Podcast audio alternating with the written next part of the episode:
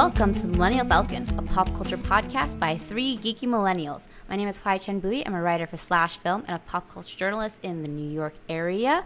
And I'm joined by my two co hosts. I am Anya Crittenton, a writer at Gay Star News. And I'm Willoughby Dobbs, a filmmaker in the DC area. All right, guys, it's another summer in Hollywood. Once upon a time in Hollywood, if you will. Uh, famed director Quentin Tarantino put out his ninth feature film this week, Once Upon a Time in Hollywood, starring Brad Pitt, Leonardo DiCaprio, and Margot Robbie. His ninth film, if you consider Kill Bill 1 and 2 a single film as, as it is a single narrative. Um, is that what he, is that he, so is that like official that his his yeah rule of 10 is that this is the ninth because Kill yes. Bill was technically one film even though people paid for two films? Right. So it's like it's two films that they saw, but it is one narrative filmed as a single film. So I'm going to let him have it. Whatever. So this is his ninth film. Um, we are not going to be talking about that film today because we haven't all seen it. Um, and we have another idea. Tarantino has said in the past that he is going to stop his feature film career at 10 films, which, if he sticks to it, means he only has one more film left.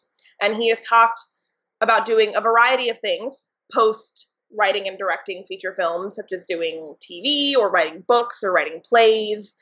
And so we are here today to do kind of a mini episode, imagining what a post film Tarantino career is going to look like. And so the three of us have each brought one pitch for Mr. Quentin Tarantino, who definitely listens to this podcast and will definitely be getting great ideas from it. He's an avid listener. He is. Comments on a, all all our Twitter replies at falconpodcast.twitter.com. Um, you know, he's really he's really really good about being yeah a, a, yeah friend of the pod listener. QT. Yeah, very very engaging that QT. Um, so mostly just for ourselves, mostly for me. I kind of roped my co-host into this episode. Um, we're gonna each uh, give our one pitch, and so I will begin. Um, so first, just a little bit of background. Um, I'm a huge Tarantino fan. He is the one problematic straight white male director I have the time and energy for to both critique and praise. If you're problematic and you're a straight white male director, I don't have time for you. Tarantino takes up too much of my energy. Um, but I, I really love him. His films have shaped me and made an impact on me in ways that I cannot fully put into words. Um, and they have really shaped my love of cinema and the way I approach cinema and think about cinema, both in good and bad ways. Um, so I am a huge Tarantino fan. Um, and so the one thing that I want to see him do is write and direct a play. Friends, have you guys heard of a little old man known as Billy Shakes?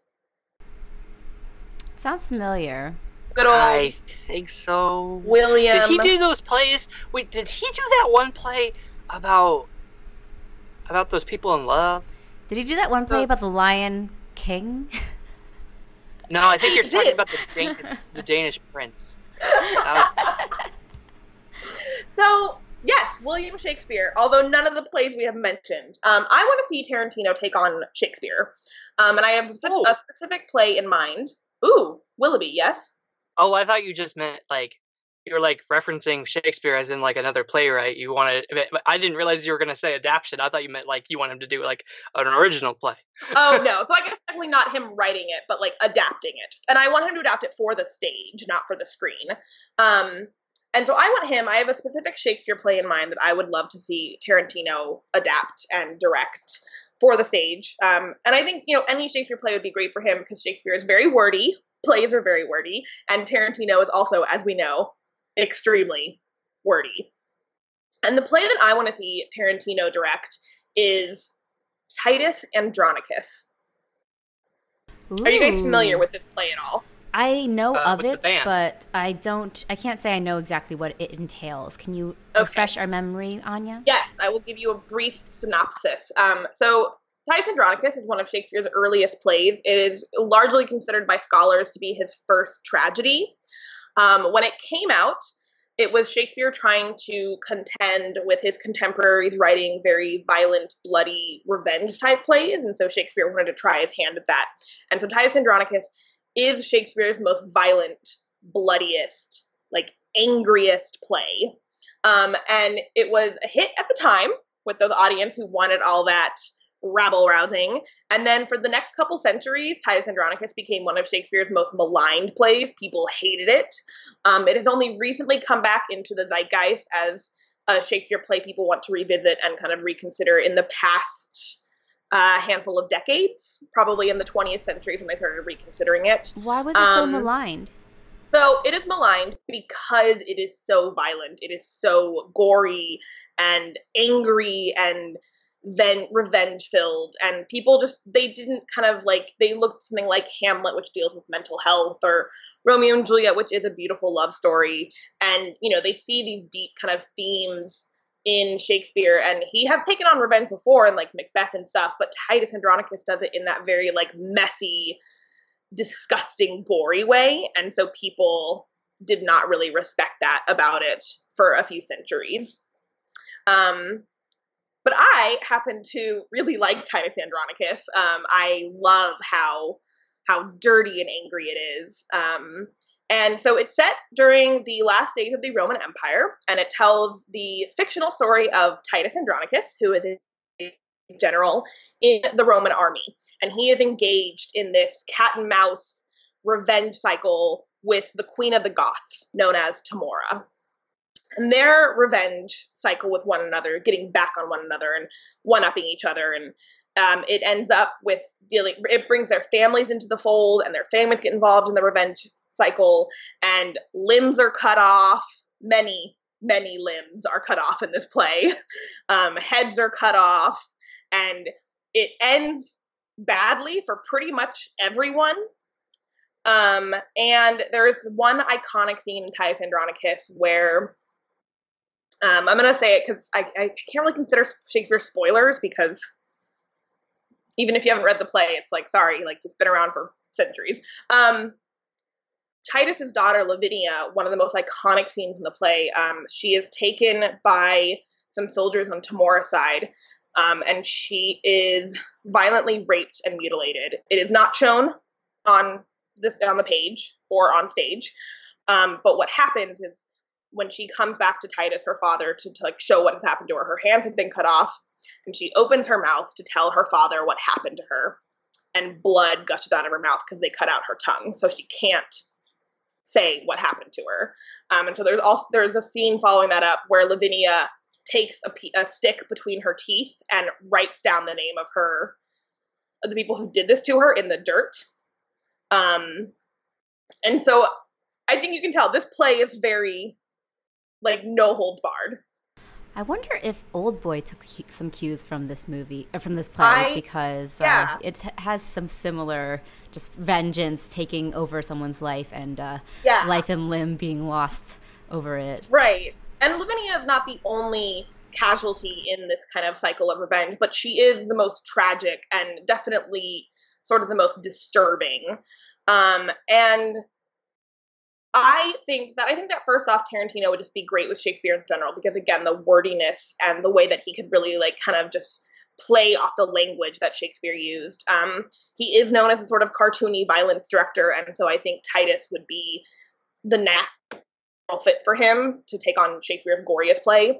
But I also really like the idea of revenge because that is a theme that is present in a lot of Tarantino films. I mean, his my two favorite Tarantino films are Inglourious Basterds and Kill Bill, and they both involve women as the protagonists seeking revenge on people. In the case of Bastards, Shosanna on Colonel Hans Landa and the Nazis in general, and in Kill Bill, it's Uma Thurman's bride. Um, and Kill Bill is also a rape revenge story. The bride is raped, and she goes to take on Bill and all of his acquaintances for what they have done to her and the life they have taken from her. Um, and so, as much as Tarantino does have some problematic elements, um, I have always really loved his stories kind of of revenge that aren't Django Unchained. Please revisit Django Unchained. It's not as good as you remember. Um, but specifically with female characters, um, it's it is kind of telling that his most memorable characters are his women. And in Once Upon a Time in Hollywood, it is Sharon Tate is the most memorable part of that film. And so I just think that the story of Lavinia and of this bloody revenge story, um, I think Tarantino would be great at directing this, specifically for the stage and the kind of creativity he would bring to it, no longer having kind of the magic of cinema at his fingertips, like him taking on a new medium and how he would depict his cartoony violence and stuff on stage when he can't use special effects in the same way you can on film. And so I think that would be a great challenge for him. And I think he would totally. So my vote is him directing Titus Andronicus by William Shakespeare for the stage. What do you guys think? That's really intriguing. I, I yeah, I didn't know the um the context and like the the graphic detail of that play. I'm really interested in reading it now. I just need to it's check it out. actually really good and it has become more respected and another quick side note i'll let you guys talk i promise um, the fun thing about shakespeare is that his plays since they've been around for so long and like they're so well known and people adapt them all the time is that you can take them to different time periods and you can put different twists on them and so like shakespeare could or tarantino could set it during any time period he wanted it doesn't have to be the roman empire and he could you know change the setting and kind of like do new things with it. And I think that's the fun thing about Shakespeare in general is that it, the world is kind of your oyster when it comes to Shakespeare, and you can go as far out as you want. Yes, Yeah, Is that a Shakespeare line? Is that a is the world is your oyster? Is that something Shakespeare did? I actually don't know. He created so many phrases. Um, like I was gonna say. Yeah, I know Yeah. all the world I of mean- stages from him. all the world of stage. He True, created phrases true. like "you wear your heart on your sleeve" and like a laughing stock. Like so Elbow. many phrases today were created by Shakespeare. So He named the elbow. he did. That's wild that science was like, we just don't have a thing for it. It's a was like- on our arm. and Shakespeare, like, that's an elbow. You're like, And okay. everyone's like, what does that mean? He's like, I don't know, it looks like a bow tie pasta? What? I don't know. So yeah, so from one wordsmith to another, I think Tarantino and Shakespeare would make a great match. That's fascinating. I am down for that idea, and I'm happy that you were able to share it with us finally, Anya. I So know excited. this is something that you have um, that has been like digging at your brain for a long time. Yeah. Um, all right, so HT, that brings us to you. What is your pitch for Tarantino's career post films?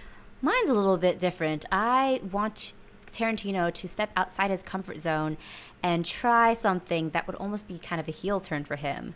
Um, I want him to take some cues from other auteurs like Wes Anderson, Guillermo del Toro, and try his hand at animation. I'm fascinated to see what he would do in the realm of, of animation, either like producing a series or, you know, having his hand in uh, directing or writing an animated film, um, even though he doesn't want to direct anymore. I think that, you know, even though he is first and foremost a a dialogue director, he has such a visual panache and a distinct visual style that could be really interesting translated into the animated realm. And to see him do that would be, I think, utterly fascinating.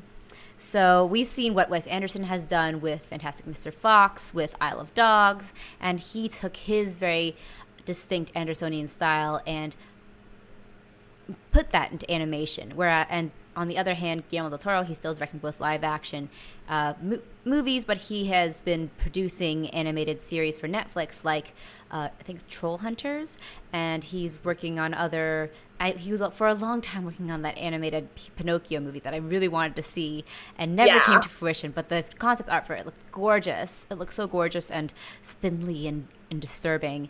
And um, I feel like Tarantino, with his you know cartoonish violence, like he was saying, wonder how, I wonder how that would translate to animation and what he would be able to to um, to bring to that medium.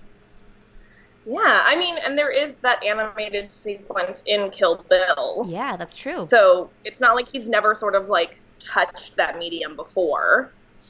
Do you imagine him doing a, a genre Mm. thing in animation? Well, now that you, you mentioned the Kill Bill one, I could see him, I guess, going to anime, which uh, is Netflix is apparently trying to branch out its anime realm with not just Japanese animators, but with American too. So it's like a lot of American anime going around, and I, I could see Tarantino, um, you know, trying his hand at that. Yeah, that would be really fun. Keeping with his like his dialogue and the violence, you, mm-hmm. Yeah, yeah, and that archness. Yeah, yeah. And do you think movie, TV show, kind of I, anything? I could see either or. I could see him doing a, t- a TV series for Netflix. That would be really fascinating. Yeah. yeah, that would be really cool. I agree.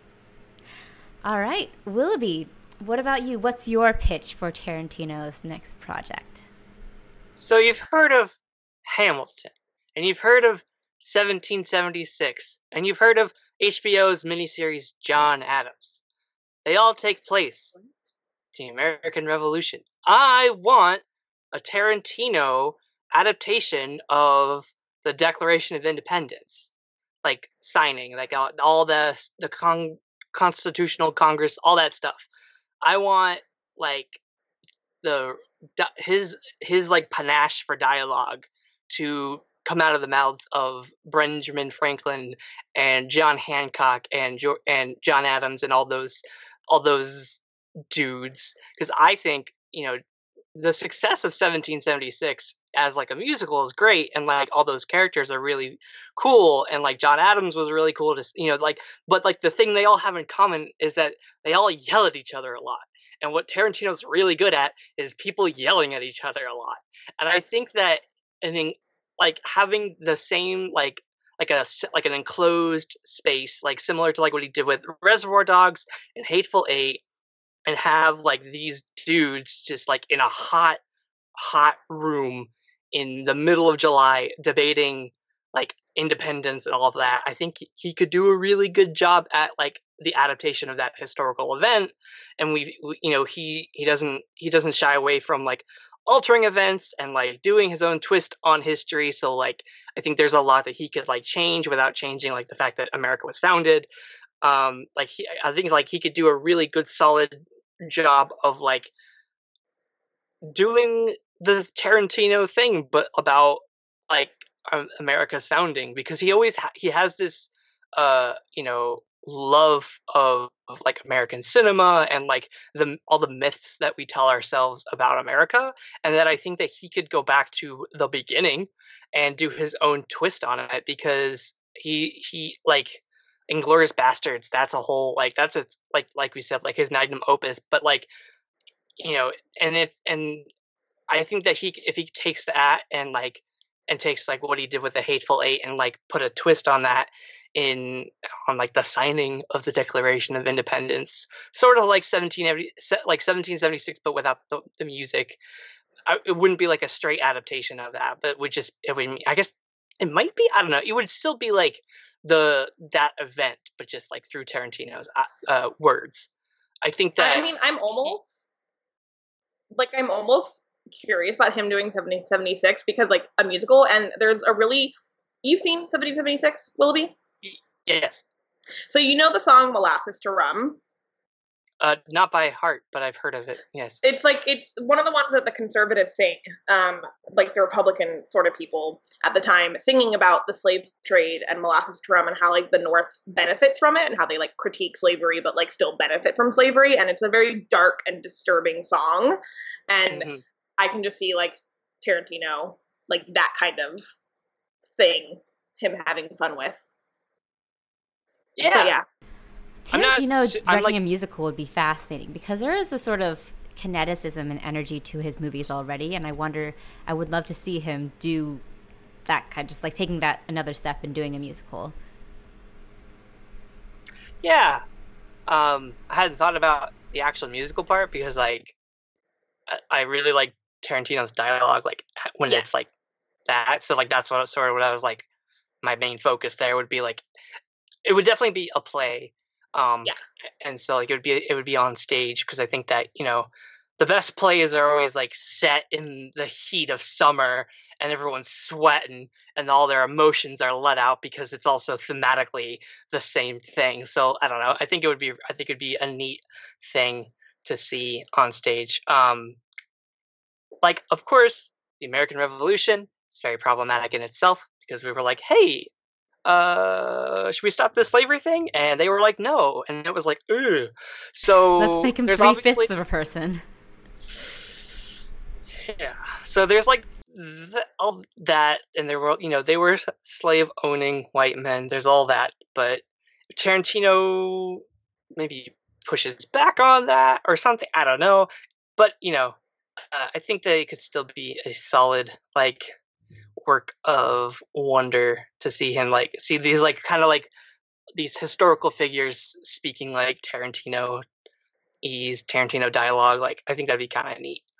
Do you um envision it where like Tarantino brings his like trademark like violence and everything to this kind of story, or would you want to see him kind of like take that out and just focus on like the dialogue and the high emotions and the high stakes without kind of lending his penchant for violence? Yes. Um I've sort of like uh I I sort of don't want him to go back like on that cuz I think that he relies a little bit too much on violence. Um and I know it's like his like thing with a capital T, but I also co- sort of want to see him uh, like yeah, like step out of his comfort zone and do something a little bit different and maybe just like a straight play with just you know dialogue and like th- themes and like the action is the words i don't know i, I think that yeah um i mean he's really good at the violence and you know when we've talked about him before and we'll talk about him again but like i you know he's he's not he's good at it but i think i think this for this one maybe he's he steps away from it I mean, think of the opening scene of Inglourious Basterds. That's probably one of the best scenes in that film and one of the tensest and most compelling. And you know, there's there's a little bit of violence at the end, but it's not his trademark, and it's that conversation that happens under the table that is the best part of that. Yeah. scene. and like a lot of the hateful eight until like the end get that's when it gets super violent but like for the most part it's just a bunch of eight pe- it's eight people like having a play like that's his besides reservoir dogs it's his most play version of any of his scripts so It like is. he's definitely like it's definitely something he can do um i think i think if he's like yeah and they signed it like that would be kind of a neat you know thing to see him just sort of like step away from step away from most of what we know Tarantino from just like kind of strip him down and do like dialogue which I think Once Upon a Time in Hollywood is also sort of like his like most Just stripped down little version of himself Yeah. it's like his Dunkirk Mm. Which I I don't think Anya has still yet seen, right? I've not seen it, but like I will say that I and I was so against seeing Dunkirk, but it, it's your your like um uh opinion of it, your good opinion of it that makes me want to see it. It's the Yeah, one you. Nolan movie that made me cry. It's also the one Nolan movie that I think that you would really appreciate because it doesn't have all the things that you don't like Nolan yeah, about it's literally he just Crazy. like does away with all his dead wife stuff, and he's like, I'm just gonna make this movie about loving U- the UK and patriotism. And I'm like, wow, he made me cry at this one moment of patriotism. It was a moment. It was like it was incredible, actually. Kenneth Branagh's That face just carried the whole scene. Kenneth Branagh. Woo. Wait, think- hold on. Plus, That's another. really short That's another. That's another problematic straight white male director I can actually put up with. kind of brought Branagh's the other one that I'm allowed to. He's a little bit problematic. But yeah Dunkirk is also like extremely short compared to his other films it's only like Oh, 90 thank minutes God.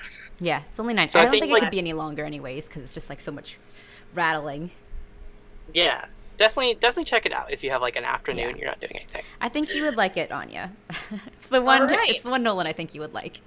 Yeah, and so um, bring it back. So Willoughby wants to see Tarantino try his hand at like his Dunkirk. If Once Upon a Time didn't quite get there, Willoughby wants to see him actually find his Dunkirk. Stripped down Yeah. Tarantino. Strip Strip down down him. Tarantino. Just, I mean, just him doing what he, what I think he does best, which is dialogue. So Yeah. So those are our three pitches for Tarantino for his future. We have his trademark violence and dialogue for me, but on the stage. We have Yeah, with HT Shakespeare. recommending yes. HT recommending him try kind of a new medium entirely, exclusively, not just like a segment like in Kill Bill. And we have Willoughby wanting to see Tarantino kind of strip away all the pretenses and focus on that writing and that dialogue that he is so good at. Um, so we don't know what he'll do in the future if he will stick to his 10 film limit or, or go into R-rated Star Trek. Right? You never know. Um, no, thank you. I was am just gonna say that. Yeah, I want to no, know what your you. guys' thoughts on this as like the major Star Trek fans. Big no, thank you. Um, I'm actually not um, um a no to it. I like I don't want to see Star Trek get like R and violent, but if Tarantino can kind of like restrain himself in that area and take on Star Trek, I would actually be very interested. I think it's fascinating that he is a huge fan of Star Trek. And I want to know what he loves so much about Star Trek because what I love so much about it is its hope and optimism and kind of like peace and diplomacy. And I'm curious if that's what he also loves about it and how he would kind of adapt that. So I don't want to see it get into this R rated violent territory. I don't think it needs to. But if Tarantino were able to step back, restrain himself in that way, kind of strip down, like Wilby was saying, I would actually be very curious to see his take on Star Trek. And he loves the Chris Pine film, so he would keep he'd want to keep that cast, which I think is fantastic. I feel like the cast has been kind of left on the shelf since uh, we aren't probably probably not getting any more, any more Star Trek films. I know it makes me sad. I'm like, please sign up with Tarantino. Like, do a Star Trek film with you guys and Tarantino. Like, I I would pay money for that. I would be down with it. Wilby, what would you think if it wasn't rated R and if it wasn't super violent? if in that case, I think I'd appreciate it more. I think my hesitance is that Star Trek in the past has relied on the monsters and the violence for its films, and like yeah. I know that Tarantino like that's the thing is like Tarantino also brings like a really good really good stories and really good dialogue as well as his violence, but I feel like when I when I heard I think like you know what it, however long ago the news broke that he was in development on on like Star Trek 4 or something I just sort of like immediately was like oh is this gonna be like an you know like an alien type thing where it's like going after the crew and the crew is also like that like you know like having to fend for themselves after like a monster. Like it wouldn't be a horror film. It would just be like violent. Like that was my first thought was like oh it's gonna be you're gonna see Captain Kirk say fuck, and also like there's gonna be blood on his hands, and I don't know if I'm there for that. I would um, rather him take on like what you said and have it be like the United Federation of Planets and like diplomacy and like them having to talk to the Romulans or whoever and like be, yeah like if it's more like a diplomatic movie like there's got to be some action and stuff but like if it, if the best scenes are the ones where they're trying to like resolve disputes and he brings that dialogue to it. Like I think that would be cool. It's like give me that, po- give me the United Federation of Planets like political movie. Give me a Star Trek right. like political thriller. I yeah, yeah, that's interesting. Give me that. All right, I think that's a great way to wrap up our discussion about the future of Tarantino. Tarantino Beyond. Is that a, is that an episode title? It might be an episode title. That it's also be. a pun on Star Trek too. Exactly. All right, and um, so let's move on to the next segment of our episode. I really, really, really, really, really like you. But I need to tell you something. Hey, Anya, since this is, you know, your episode, this is your, uh, the Tarantino Anya hour. what is your really like for this week? All right, so my really like is um, it actually it, it sort of ties into Tarantino a little bit, and that my favorite film is, is Inglourious Basterds. But I'm really liking and very excited for Taika Waititi's new film Jojo Rabbit. The trailer came out for that, and it just looks extremely Taika, extremely funny. Um, it is about a boy whose imaginary friend is Adolf Hitler, played by Taika Waititi, and I think that's kind of all you need to know. like, it's the exact sort of like tone you can expect from Taika Waititi, especially if you've seen his films, his earlier films that were like set in New Zealand, um, which are wonderful. And it has that sort of like tongue in cheek, very dry, satirical um, humor. And that scene where Taika appears as Adolf Hitler to the little boy, it's his imaginary friend, I and what I love about it is that it it is not something like yes, we're laughing at it, but I don't think that it's like making Hitler or anything like palatable. It is cutting Hitler down and cutting hate down through humor rather than I think in lesser hands it would be kind of clumsy and just make it more palatable and you're like I don't want to laugh at Hitler like that's not something we should ever do. But Taika Waititi at least from the trailer is doing it in a way that is bringing Hitler down with his humor which I think is really fascinating. Um, and someone did that meme of that one movie the Jojo Rabbit Twitter shared it yeah, and I honestly I had forgotten that. I remember when that meme came out and like everyone was sharing it. Yeah. As a different thing. It's like from a movie, a German film, and in the scene Hitler's men are like telling him a plan and he ends up getting really angry and just yelling and people used to just put like dialogue over it of like most ridiculous things for Hitler to get angry about. And in this one, Jojo Rabbit, the Twitter shared it, and it's him learning about this film and being really angry about it, and it was hysterical. Um, so I cannot wait for Jojo Rabbit. All right. Um, I actually haven't seen the trailer yet, but I need to check it out, and um, I'm so excited good. regardless, just because everything Taika does is like Right. a plus, except for maybe know the wrong. Akira movie, which I don't really know what to think of that. But anyways, that's on hold indefinitely because of Thor: Love and Thunder. Much better. It's awesome. Um, so Willoughby, what's your really like for this week? So after I was done watching Lost, which uh, side note, the ending still holds up. Uh, the series still works. It's uh, nine years later. It's still it's still uh, as the kids say, it rips. Uh, yeah. Uh, so, but after I was done with Lost, I was like, well, I need another show to start binging, and Hulu bought the rights to Veronica Mars and produced a fourth season. So I went back to the beginning of Veronica Mars, and I've been doing a, a rewatch. Uh, this is my first rewatch of the show. I watched it in 2013 when I was still in college, and I really liked it. HT recommended I watch it after I finished Buffy, and it was like a great, a, a great like. Even though technically Angel is a sequel series, like Veronica Mars is like a thematically like a very good like thing to watch Air. right after Buffy. The strong Yeah. female lead air, like it, when you watch something on Netflix. If you watched Buffy on Netflix back when it was on, and it gave you all the categories of strong female lead shows, Veronica Mars was the first one. Right. And and like and I did that and I watched it and I was like, "Oh, this show is so good." And so now I'm back cuz like the, um yeah, so Hulu has a new season. I haven't watched it yet uh cuz I started the I started the um the the new I started the old show. Um so I'm excited to continue watch uh my binge Veronica Mars. I think it's so good at being a noir set in high school about like this girl named Veronica who's trying to solve crimes and mysteries uh, for her father and also for herself, and it's just like so good. And Kristen Bell is like, like out of the gate, amazing um, as Veronica Mars. Like I don't think that you can say that she's not she's bad in it. She's amazing. Like, It was her like for first her for being role too. Yeah, she's Yeah, so good. if not like one of you know her breakout obviously um and she's so good and uh it's very i mean oh, so something i learned when i was uh just sort of like doing the wikipedia on veronica mars it premiered the same night as lost Really?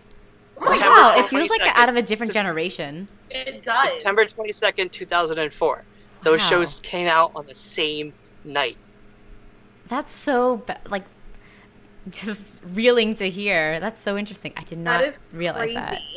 yeah so is like so I, when i was like oh the next show i'm going to watch is veronica mars and it was like you you bet it is you're just going through the thursday night lineup yeah, apparently.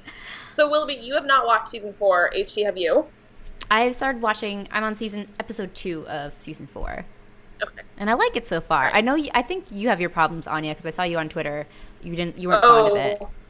Um, I was fond of it until the end, and I'm now done with the show. Oh no! will- Yeah, like Veronica Mars Like- now ends ends at season three for me. Like I will not watch anymore. Wow, really? And I have, I and I Even have, I movie? have, I have. Well, I didn't really like the movie in the first place, Movie so was bad. I- um, and I have lost a lot of respect for Rob Thomas. Um, and I think he is a cheap, lazy writer, and I refuse to watch anymore. Veronica Mars is over at season three. There's no more after that. no, I feel bad for enjoying the se- the fourth season now. Oh, I enjoyed it too. And then the end happened. Oh, big yikes! I don't know what ha- what I don't I don't know. I'm so I don't know what to do like- now. I guess I'll finish I'm it. sorry, and see what You're- I did, it's funny because I think that I'm gonna just like get over it, and then every time I think about it, it just makes me even angrier. Like I, I have not been this upset over a piece of media in a long time. Um, a piece of media that is just so disrespectful and lazy and cheap, and I am, I like I can't. It was so good until then, and then wow. And and I've read interviews with Rob Thomas afterwards and like why he ended the season the way he did, and I have I, I have no respect for his decision. So have fun watching it, guys. Thanks. Okay. I don't I don't mean I don't mean to like do this. It's just that like it really did hit me on a like a very personal level, Mm. um, and your it, feelings are valid. and it Yeah, really yeah, of upset course. me. Um, so I mean, watch it. I know some people who were less upset by it than I was, so I know that opinions have been varying. Um, Most of the reviews that I were seeing bef- when the show came out weren't even talking about how, like, you know, any disappointments. They were saying it was really good. So I wonder if they got just Yeah. the first six episodes though, because That's that's, what I often wonder, what because- reviews are. again, I enjoyed the series until the end, so like, or the Mm. season. So huh. Mm. Well, that's gonna be fun. I'm still gonna watch it because I'm curious Yeah, I'm now. probably still gonna watch I it mean, because I don't want to yeah, spoil no, please. myself at the same time. Like, I don't know if I want to put myself through it, but I think I'm just gonna watch it all the way through. watch it. Um, I can always tell you privately if you guys want to know, but we'll we'll also discuss once you watch it. Um, No, Man. I, I would like. I mean, if it's like something that like we should be warned about, tell tell you know you could tell me. But like, if it's like, I don't know, Like I'm a trigger 'cause, warning like, or something. saw- something. yeah, like I saw, um, what was it? The movie High Life with no warnings as to what was going on in that movie. I think it's still funny that you went to see that because I watched it recently and it's like woof, I loved it because it was one of my, favorite movies of of uh, this year so far. Um, and when I saw it, I was like, wow, this is a very inappropriate movie for Willoughby and Geet to see together in theaters. It's Yeah. not it's Well, not hey, guess suited what? to you guys at all. didn't what was happening in that movie? We just I heard like that it how was you, good. I like how you hadn't read it at all. I read about it at all because when I was reading about it, all I read about was fuckbox, and I was like, "Oh, that sounds fascinating. I'm into that." And like, I feel like as soon as I read about that, it's just like anything related to it would not be prime Geet and Willoughby viewing. Yeah, so Mike Mike Stillingle can never recommend a movie He didn't recommend it to you. He said he liked it. Without prefacing what bodily fluids end up in the movie. So um, said he liked it. He didn't or, even you know, recommend it to you guys. And sexual assault. Yeah, he didn't because he didn't recommend it to you guys. He was just like was raving about it, and you're like, "Oh, that sounds interesting." And then you went to see it, and I was like, "Wow, that was a very bad decision for I've the for you both." never seen it, and I have never really even heard of it until you saw Willoughby and was like, "Oh my god!" And I, I have no I idea what to make of it. I'm not sure I could I ever thought- watch it now. I think you would like it, I thought it would be a nice. I thought it would be an ex machina type like dramatic movie in space with black holes and Robert Pattinson doing his like you know version of Moon, and It's not. it was not that, and I hated it. And if you know, if it's just it was not it was not good. I don't even know what the point of the story was. Like there was a lot there that I just didn't appreciate, and um, definitely think that that movie should have had more warnings when people were discussing the read, reviews of it. read about it, Willoughby. I, all the reviews I read of it were talking about the fuck box, which is not like you know It's not like the, there's a problem in that movie. it's not the problem of that movie, but also I feel like that's the one indicator of like what kind of movie this will be.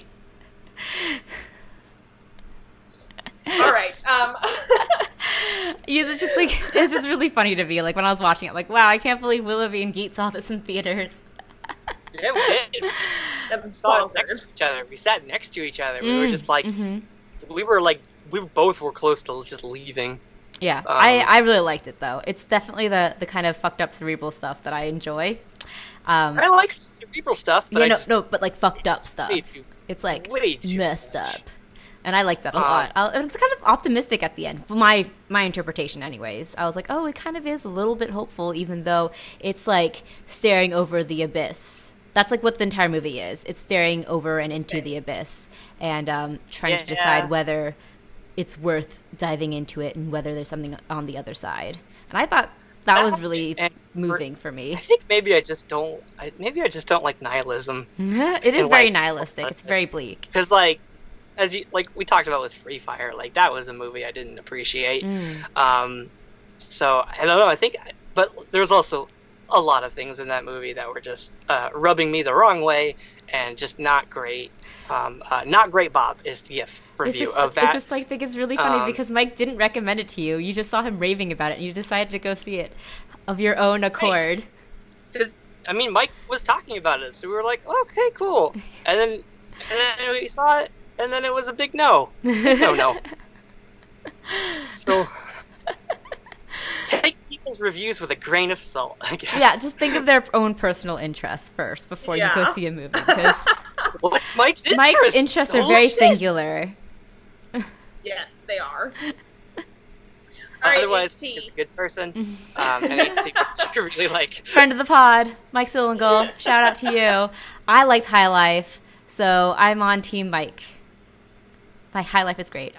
I love I it. am on team neither. I need to watch it. Hi, well, you know what? don't. Actually, High Just Life don't. reminds me a lot of the end of, of Neon Genesis Evangelion. Interesting. Okay. Okay. Are you talking about End of Evangelion or the the TV show? Both. Okay. It's like if both combined. It's kind of like the bleakness of like the movie, that. but a little bit more of the optimism of the end of the series. If that Yeah. makes sense. It is very we'll similar see. to that. I think Um, it's on Amazon Prime. So. Yeah, it's on Amazon Prime, which is where I watched it. It's very good. I think you would like it, Anya. Uh, don't All watch it if you don't care for body bodily fluids, and um, there is, you know, sexual assault. Um, Okay. And so, trigger warning for that. And violence. Yeah. Well, I mean both. There's, Yeah. yeah. Sexual violence too. hmm Okay. Um, so, what I really like. Um, if you guys knew, I just came back from Comic Con. Well, I didn't just come back. I was there last week, and then I had a little beach vacation, so I was gone from this podcast the past couple weeks, and I'm back now. And it was my first Comic Con, so I was really excited to go, and I had a great time. I didn't have any of like the torturous uh, line waiting. I mean, I'd had some torturous line waiting or the crowds. I actually enjoyed the entire thing, and I'm excited to go back and cover it again uh, for Slash Film. You can also go to slashfilm.com and read my coverage there. Um, but one of my favorite things that I saw at Comic Con, other than the Marvel panel, which was just so much happening at once. And like they were throwing all these titles at me and i was screaming and the hawkeye logo came up and i was very excited.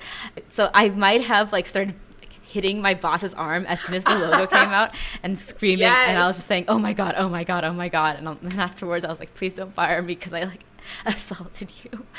Um, but uh, other than that, my favorite thing that I saw at Comic Con uh, was surprisingly the Dark Crystal Age of Resistance. I was bowled over by the first episode, which they screened for us at the panel. Um, and The Dark Crystal Age of Resistance is the prequel series to Jim Henson's 1982 film, The Dark Crystal, um, which is a film I watched shortly before I went to Comic Con to prepare for the panel. And I was kind of ambivalent to the film itself. I respected its ambition and like its amazing it's like audaciousness for trying for creating this really rich um, really dense world and mythology uh, with puppets with no human characters at all. And i was like wow that's impressive. But it didn't really you know i didn't really connect with it on a personal level and i could didn't really have like the the fervor for it that a lot of like the cult um, acclaim has risen up for it in the past couple years. But uh, i didn't i loved the first episode of the series. Um, the problems that I had with the film, in which it was just kind of a little cold, a little distant, the story was little maybe too simple, um, and the de- mythology too dense. I didn't have any of those problems with the series. I was completely entranced, and you know, I completely forgot that these were puppets I were watching who were making out and having weird sensual moments. But it was really good. It's the sprawling series that can probably best be compared to Puppet Game of Thrones, but without all the sexual violence and stuff like that. In its juggling of tones and characters and this massive ensemble, all of which you're really invested in. Um, Taron Egerton, Taron Egerton, Egerton. Egerton uh, is one of the characters. He plays um, a oh, I forgot the names of their of their species uh, because Gelfling. Gelflings. That's it. Yeah, he plays a Gelfling uh, guard who uh, works for the Skex Skeksis, um, and uh, kind of discovers their devious ways and uh, tries to warn the rest of the clan in which he's in. Um, and meanwhile, other ge- Gelflings across the, the world are discovering something called the Darkening, which is uh, starting to plague their their world of Thra. And it's it's amazing how just um, completely swept up I was by this really dense um, and uh, rich world. I highly recommend it. It's just it also gave me um, Miyazaki Studio Ghibli esque uh, vibes as well. I had there's similar going on a quest beginnings that I feel I saw in like Princess Mononoke and that um, clash between modernism and naturalism, which I found really fascinating, and which I think the themes were stronger for in this series than were in the movie. So if you um, if you like Game of Thrones, if you like puppets, if you like Ghibli, all three of them are in here, and it sounds like a weird combination, but it's really good. And God, the um, the design and the environments are gorgeous. And I, am so happy that they went with the, pa- the practical puppetry of the original series because it gives it lends a real tactile feel to the entire thing. And that's coming um, to Netflix this August. So it's coming to Netflix soon. I highly recommend you guys check it out if you can. Yay. Awesome. All right. Well, that is our episode for the week. If you guys have any thoughts on Tarantino or his future as a storyteller, or if you have thoughts on anything that we're really liking this week, including the Jojo Rabbit trailer, revisiting old shows like Veronica Mars, or some of your favorite things out of Comic Con, like HT. For HT, it was Dark Crystal Age of Resistance, right? Yeah. Age, yes, okay. Um, so if you guys have any thoughts on any of those, please come chat with us. And where can they do that, Willoughby? You can find us on Facebook. We're there. Um, we're also on Twitter at Falcon Podcast. Our blog is millennialfalconpodcast.wordpress.com. You can rate, review, subscribe, and listen to us on iTunes, Google Play, and SoundCloud. And where can they find you guys on the internet? You can find me at HTranBui on Twitter. You can find me at Anya Crittenton on Twitter. And you can find me at Willoughby Dobbs on Twitter. All right. Thanks for joining us, guys. Bye. Bye.